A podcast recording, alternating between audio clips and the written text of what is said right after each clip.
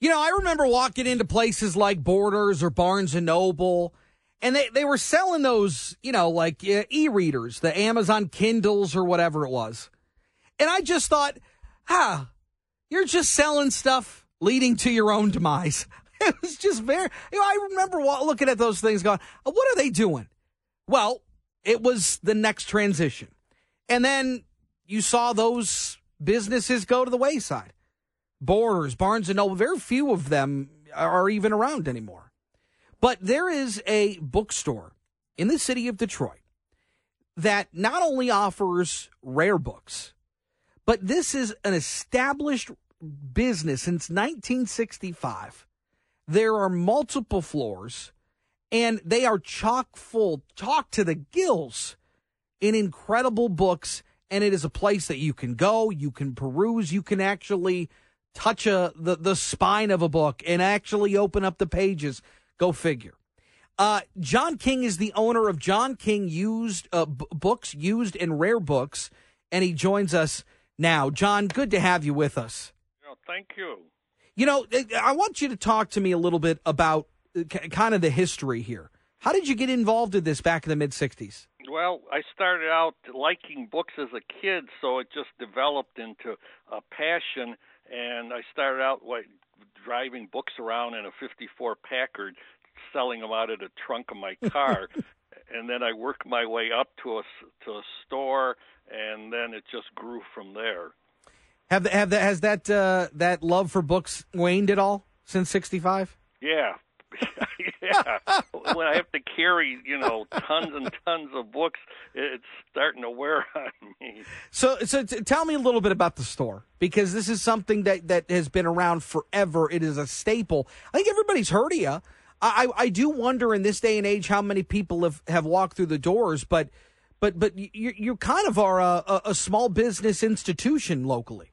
Well, we've been here a long time on on West Lafayette, and we get all kinds of customers. I mean, we get customers, governors, movie stars, musicians, down to regular people, and down to almost homeless people coming look at our free books in the lobby. So we cover everybody. We're very ecumenical with that kind of uh, attitude towards selling books.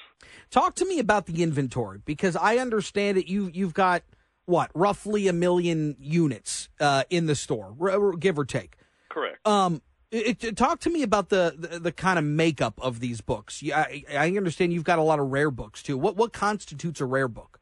Well, a rare book could be anything. It just the monetizing a rare book means you have to find somebody who collects them mm-hmm. or needs them for some purpose, and then it becomes a valuable rare book. I mean, most people don't understand that a rare book doesn't mean it's valuable; it just means it's rare and nobody wants it.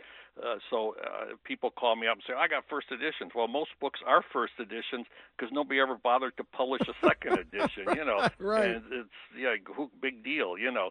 So uh, and with the like the Antiques Roadshow and stuff, people mm-hmm. got mentally tuned towards. Well, if it's old, it's worth money. You know, and every book I have is old, so it's worth money. And people don't realize that old doesn't equate to value uh, it, it's just you know just people have to be practical it's like money that you get back from kroger's when you buy something if you use real money still uh, you know and the change there's a, a chance in a million you'll get a, like a silver quarter or something that's worth more money or a collectible thing but most of the time you won't get anything so other than just regular change so uh, our books we have like over 900 categories we are not computerized. And so when people come in, they have to realize we're a browsing store, so they have to go and get to the category if they're looking for something in particular and be able to find it that way. Or they'll discover things they didn't know existed because on the internet, you put in a specific title. Yeah, it's impossible.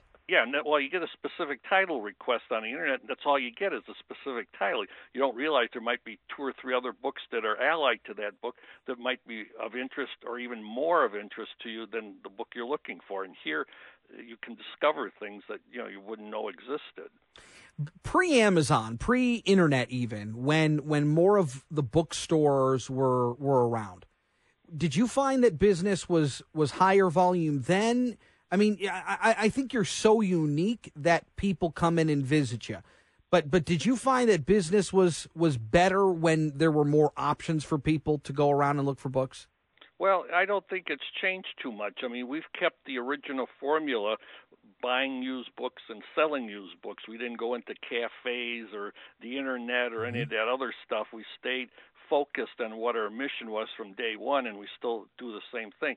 So our our business has grown over the years, but not necessarily uh, it was less way back then than it is now. It, it stays the same pretty much. How have you dealt uh, and the, the the business dealt with kind of this post COVID world? Well, in COVID, we had to close down for a few months, and and it affected our sales quite a bit.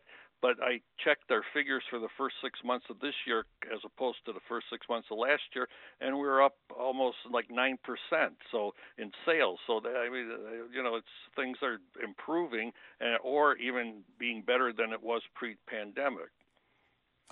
How do you how do you do, do you have uh, you, you talked about I mean your your your business model is buying used books, selling used books. Do you have relationships with publishers? How do you get these books? Where do you find them? Well, we don't deal with publishers. Okay. Uh, I mean, not we're not against them or anything. Sure, sure. Obviously.